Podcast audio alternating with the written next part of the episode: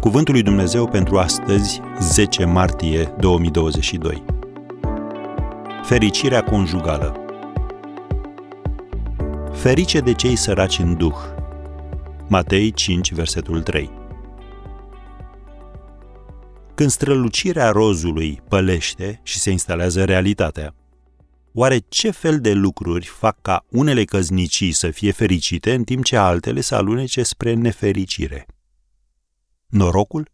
O bună moștenire genetică? Capacitatea de a îndura? Nici pomeneală. Fericirea maritală, care transcende circumstanțele schimbătoare, se clădește pe valorile propovăduite de Domnul Isus. Să vedem câteva dintre ele. 1. Fericiți sunt cei smeriți. Ferice de cei săraci în duh, am citit mai devreme, adică cei smeriți care se consideră nesemnificativi.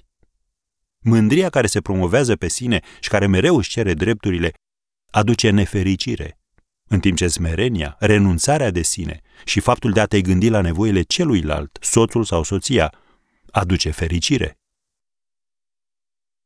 În al doilea rând, fericiți vor fi cei blânzi, adică cei blajini, răbdători, plini de bunătate.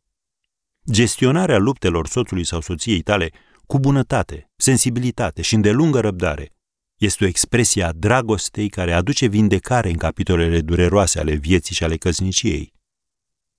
Apoi, fericiți vor fi cei milostivi.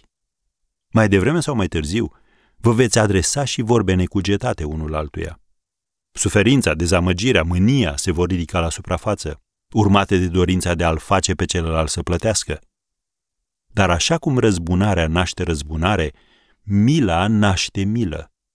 Mila nu înseamnă să-l lași pe celălalt să scape nepedepsit. Mila în atitudinea față de soț sau de soție este reciprocă. Ea creează un climat în care, ori de câte ori greșești, vei avea parte de milă. Mila pune capăt disputelor atunci când nimic altceva nu dă rezultate. Și în al patrulea rând, fericiți vor fi cei care aduc pacea. Nevoia de a avea dreptate și de a câștiga nu face decât să intensifice conflictul. În căznicie, când unul câștigă, de fapt amândoi pierd. Renunțarea la victoria personală pentru a fi un împăciuitor este victoria supremă. Ai fi pierdut pe vecie dacă Domnul Isus nu ar fi renunțat de bună voie la drepturile sale pentru a plăti greșelile noastre.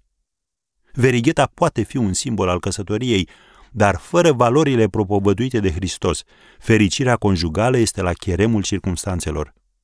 Renunțarea la firea noastră nerăstignită, după modelul lui Hristos, contribuie la și susține fericirea conjugală.